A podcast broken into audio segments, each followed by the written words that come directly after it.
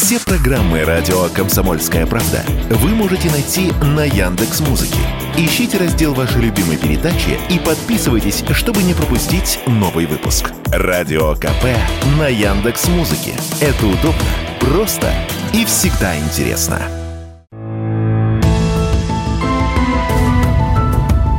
Медсовет.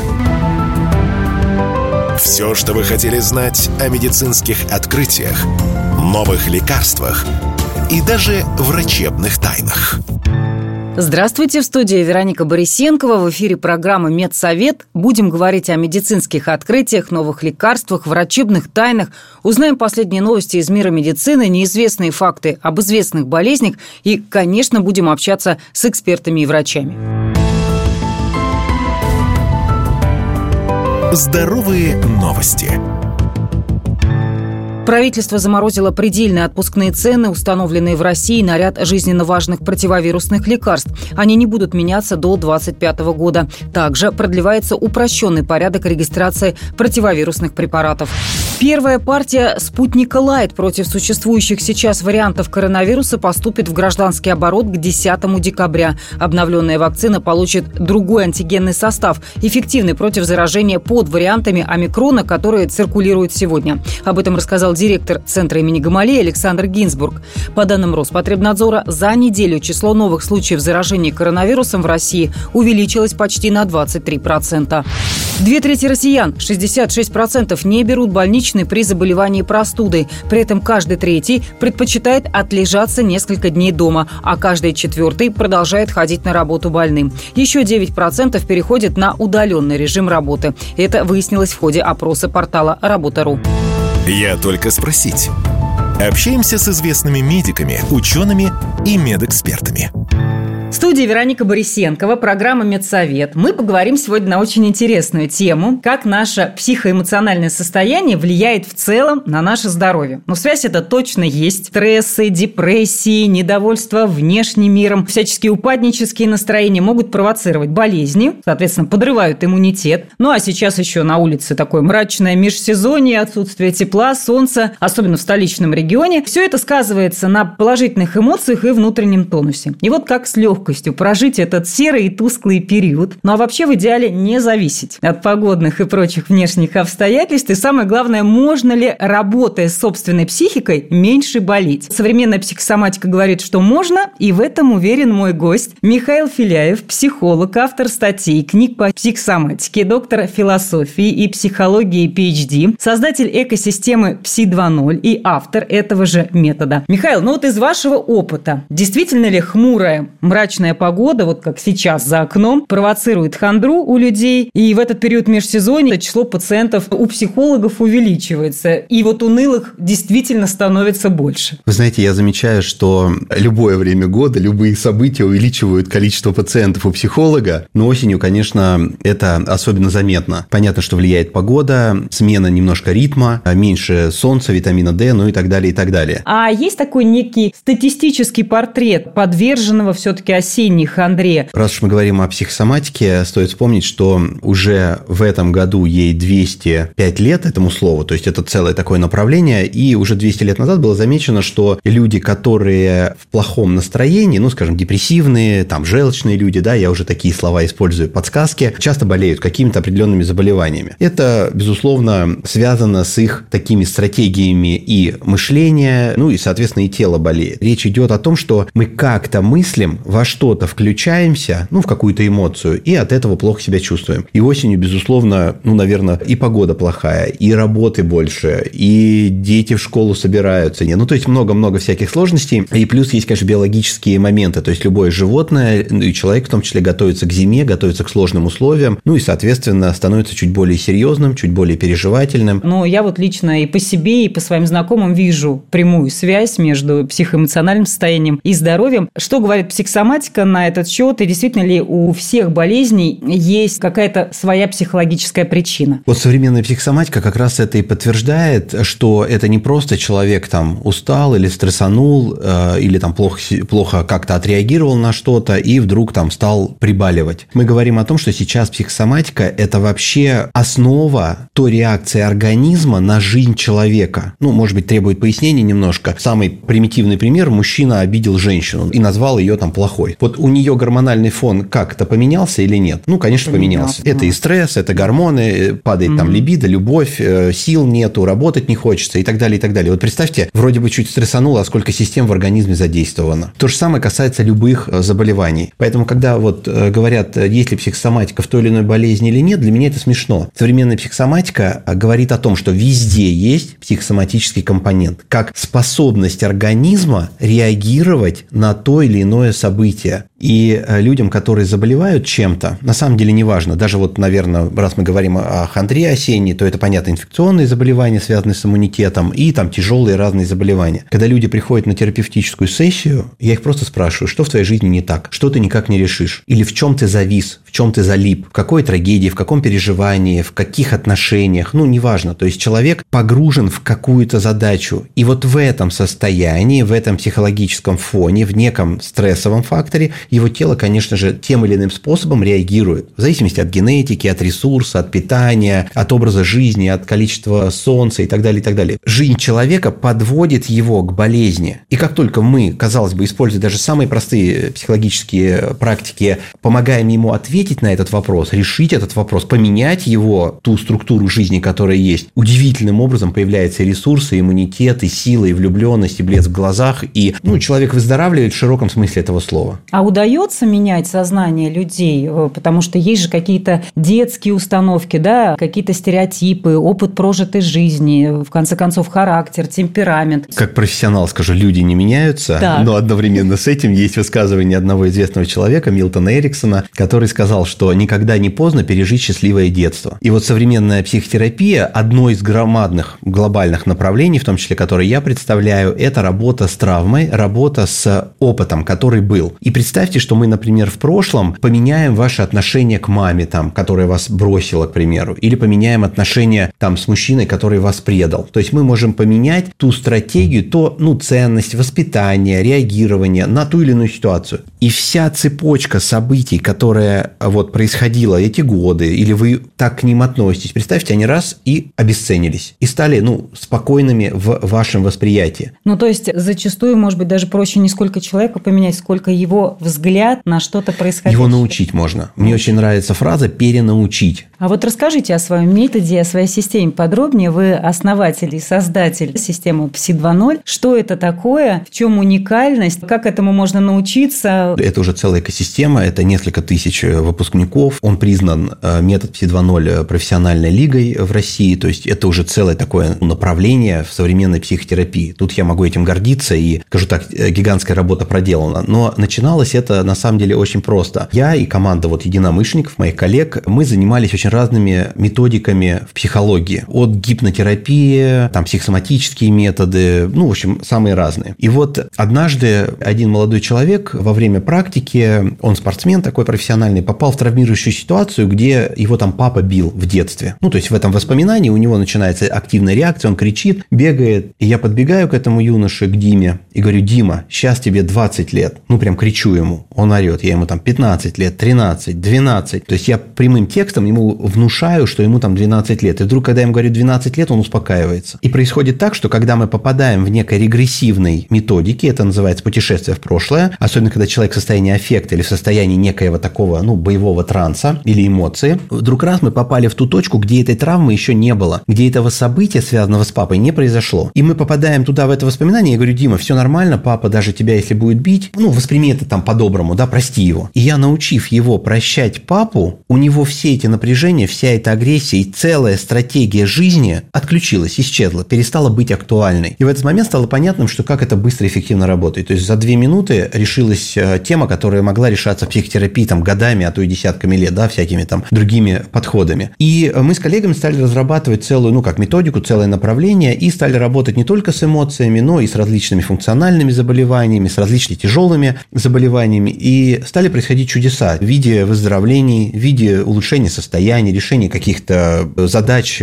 других сфер жизни. И мы стали разрабатывать целую методику. И сейчас это уже от 2016 года, это методика, это там под сотню техник психологических, психотерапевтических. Давайте дадим какие-то советы нашим слушателям, постараться противостоять вот этой вот мрачной, депрессивной немножко внешней обстановке, как себя стимулировать, как просыпаться с хорошим настроением. Совет для того, чтобы не болеть. Давайте так, жить, улыбаться, вот прям через «не хочу», прям брать и вот с утра начинать учиться переключаться на что-то хорошее. Вы послушайте, как люди говорят там, сидя за столом или утро начинают, бу-бу-бу, бу-бу-бу, то не так, это не так. Вот просто начать говорить о хорошем, как-то неудивительно. Второе, конечно, окружить себя людьми, у которых хочется научиться быть радостными. Третье, все-таки относитесь к себе очень бережно. Не бойтесь, а любите себя. То есть это спорт, это питание, это отсутствие вредных привычек. Вот, например, я не представляю, как можно там бухать или курить. Я уже вот 14 лет не употребляю вообще, и это не потому, что я там как-то закодировался, а просто я настолько ценю свое хорошее самочувствие, вот эта любовь к своему хорошему самочувствию. Это значит, что вы будете смотреть, что на вас влияет. Это значит, что вы будете уделять себе время и внимание. То есть, если тебе плохо, разберись, что тебе плохо. И тогда, в принципе, жизнь будет наполнена решениями, которые приведут вас к здоровью. Мы говорили на очень важную для всех нас тему, как настроение, стрессы, психоэмоциональное состояние каждого из нас влияет на наш иммунитет и вообще, что делать, чтобы стать более стрессоустойчивым, не дать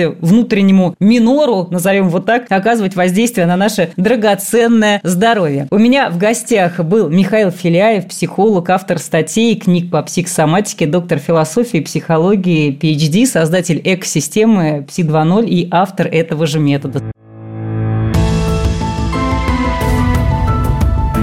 Медсовет. Все, что вы хотели знать о медицинских открытиях, новых лекарствах и даже врачебных тайнах. В эфире программа «Медсовет» в студии Вероника Борисенкова. Говорим о медицинских открытиях, новых лекарствах, врачебных тайнах и в том числе узнаем много интересного из истории медицины. Медицинские истории. Отправляемся в прошлые века, чтобы узнать, как появлялись болезни и лекарства – во всем мире сейчас по статистике не менее двух миллиардов человек имеют те или иные формы нарушения зрения или даже живут со слепотой. И это при том, что многие заболевания успешно лечатся операционным путем. А в давние времена таких возможностей у пациентов и врачей не было. С глазами лекари и эскулапы просто-напросто боялись связываться. Не было ни опыта, ни в первую очередь оборудования и технологий. Как же лечили глаза и боролись с плохим зрением? Гиппократ, вошедший в историю как отец медицины, предлагал множество необычных способов офтальмологического лечения, правда, который сейчас вряд ли кто-то посчитает нормальным. Например, ванная для ног или рассечение кожи головы. Хирургические операции, например, удаление катаракты, делали уже в далекой древности. Упоминания о помутнении, развивающемся в глазном яблоке, встречаются в древнеиндийской медицине за тысячи лет до нашей эры. О проведении неких операций по избавлению от катаракты свидетельствуют памятники Древней Ассирии и Египта, Египта, а при раскопках поселений Древней Греции и Рима найдены инструменты, которыми пользовались врачи для удаления катаракты. Например, специальная игла, которой пытались переместить хрусталик в глазу. Но чаще всего подобные попытки приводили к тяжелым осложнениям, вплоть до слепоты. Кстати, уже в те далекие времена знали о существовании близорукости и дальнозоркости, но тут, в отличие от хирургии, полагались не столько на врачей, сколько на жрецов, которые своими обрядами и песнопениями должны были отпугнуть духов болезни. Отцом оптики считается арабский математик Ибн Аль-Хайсам. Именно он в XI веке представил первое и достаточно точное описание того, как отражается и преломляется свет. А в Европе первым таким Таким ученым, изучавшим оптику, стал английский монах Роджер Бекон. В XIII веке он стал автором революционной по тем временам теории, что зрение можно и нужно корректировать с помощью линз. Более того, он даже советовал пожилым людям пользоваться для чтения увеличительным стеклом. До создания очков он не дошел, а сделал это другой монах Александр де Спина в XIV веке. Считается, что он не только стал первым делать очки, но также начал обучать искусству их изготовления другим других. Очки тут же стали безумно модным аксессуаром. Чтобы подчеркнуть глубокую мудрость, средневековые художники изображали апостолов и античных поэтов читающими в очках. Для офтальмологии это был огромный шаг вперед. Впервые в истории люди научились эффективно исправлять дефекты зрения без помощи сомнительных зелий и калечащих операций. Кстати, искусство изготовления очков упоминается в книге «Имя розы» итальянского писателя Умберто Эко. Он как раз и пишет о средних веках и главный герой романа «Монахи». Еще один любопытный факт. В XVI веке глазными врачами часто были парикмахеры. На самом деле, чем только цирюльники не занимались. Делали прически, пускали пациентам кровь, это был вообще рецепт от всех бед. Лечили камни в мочевом пузыре, вырывали зубы. Более того, именно цирюльник Георг Бартиш стал автором первого трактата на тему офтальмологии.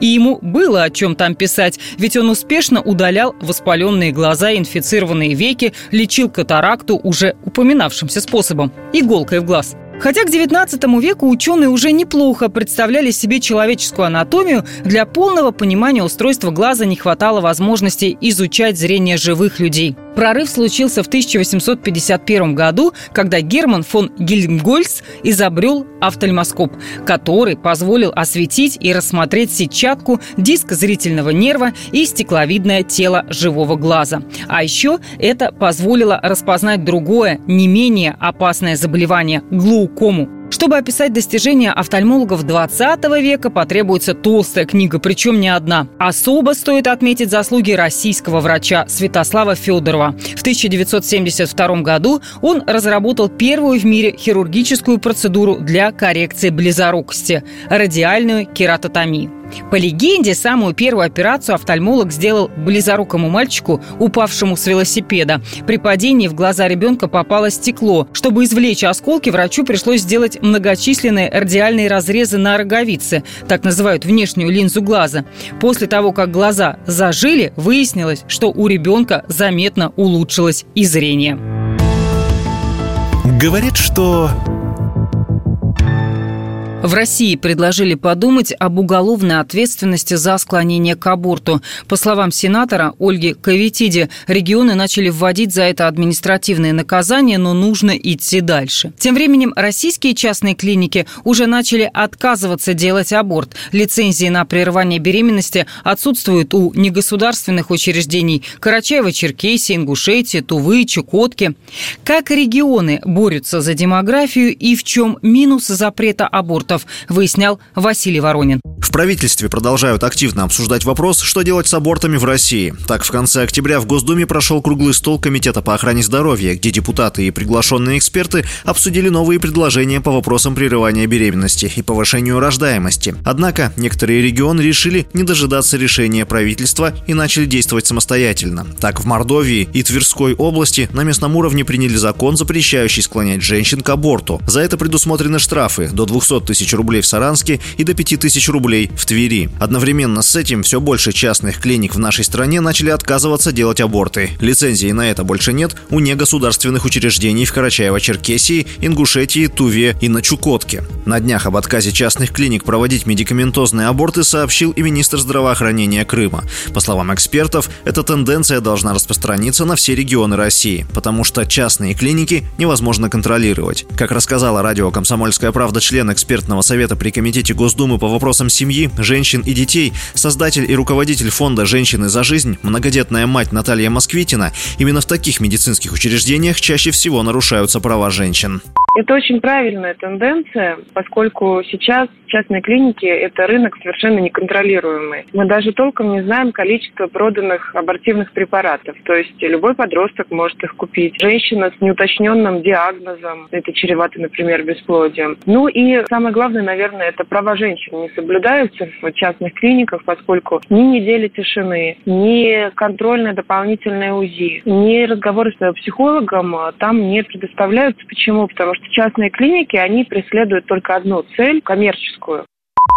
Однако даже в правительстве не все согласны с этой инициативой. Так, депутат Госдумы Ксения Горячева заявила, что запреты и ограничения абортов, наоборот, приведут к ухудшению демографической ситуации в стране, так как женщины начнут делать подпольные операции. Депутат напомнила, что в советский период, когда искусственное прерывание беременности было нелегально, материнская смертность в 32 раза превышала нынешние показатели. Как рассказала радио «Комсомольская правда» политолог Анна Федорова, повышать демографию стоит не запретами, а наоборот выплатами и поощрениями матери и ребенку. Я считаю, что у женщины должен быть выбор, что делать в ситуации нежеланной беременности. И, конечно, сужение пространства этого выбора – это нехорошо. Я полностью поддерживаю все цели и задачи государства по улучшению демографической ситуации. Просто усилия в этом а, направлении, они должны лежать совершенно в другой плоскости, чем запрет абортов. Например, почему на эту тему высказывался президент многократно. Демографическая Практические задачи, они решаются созданием системы поддержки с первых дней беременности э, там, до 18-летия ребенка. А запретами ничего не нарешать. Согласно опросов ЦИОМ, на начало этого года около половины россиянок в возрасте от 18 до 45 лет рассказали, что не планируют рожать ребенка в ближайшие 5 лет. Чуть меньше 10% женщин и вовсе заявили, что не хотят иметь детей. Василий Воронин, Радио «Комсомольская правда». А мы продолжаем. Это программа «Медсовет». Все самое важное, интересное и неизвестное из мира медицины. А еще здесь можно получить советы и рекомендации от специалистов, не записываясь на прием без рецепта. Советы врачей, как сохранить свое здоровье и иммунитет. Не стоит бояться стрессов, далеко не все они опасны. По сути, любое воздействие на организм, психическое, химическое или физическое, это стресс. И чаще всего в тревожных ситуациях происходит адаптация и мобилизация наших защитных сил для преодоления негативного воздействия. Более того, некоторые стрессы для нас даже полезны. Они могут служить встряской, стимулировать, мотивировать, вдохновлять. Но есть дистрессы. Это затяжные, апатичные состояния, разрушающие наше физическое и психическое здоровье. Как их распознать и что делать, рассказал психолог, автор статей и книг по психосоматике, автор метода ПСИ 2.0 Михаил Филяев. Если вы зависаете в стрессе, причем когда уже реальной опасности нет, а вы все еще в нем, ну, например, вы там кто-то вас обидел или какая-то потеря произошла или трагедия, и вы в нем еще продолжаете жить. Вот это плохой стресс, потому что ваше тело продолжает переживать его, хотя, казалось бы, жизнь уже идет дальше. Могу сказать так, самым лучшим выходом из любого стресса является действие. То есть, когда у тебя что-то плохо, действуй. Когда ты не справляешься, действуй. Когда тебя обидели, там, отреагируй. Отреагируй, действуй, решай. Тогда любой стресс будет силой. Полностью исключить из жизни стрессовые ситуации невозможно, но сможем ли мы свести их к минимуму, зависит от нас, точнее, нашего восприятия. И самое главное, помните, большинство даже самых сложных или неприятных ситуаций решаемы. Россиянам советуют есть больше капусты. Она помогает обновить организм благодаря содержащейся в ней сере, сообщают диетологи. Капуста способствует своевременному выведению токсинов и шлаков. Употребление этого овоща позволит избежать хронической интоксикации, особенно тем, кто живет в крупных городах. А квашеная капуста – кладезь витамина С. С вами была Вероника Борисенкова и программа «Медсовет». Не болейте и будьте здоровы. Медсовет. Все, что вы хотели знать о медицинских открытиях, новых лекарствах и даже врачебных тайнах –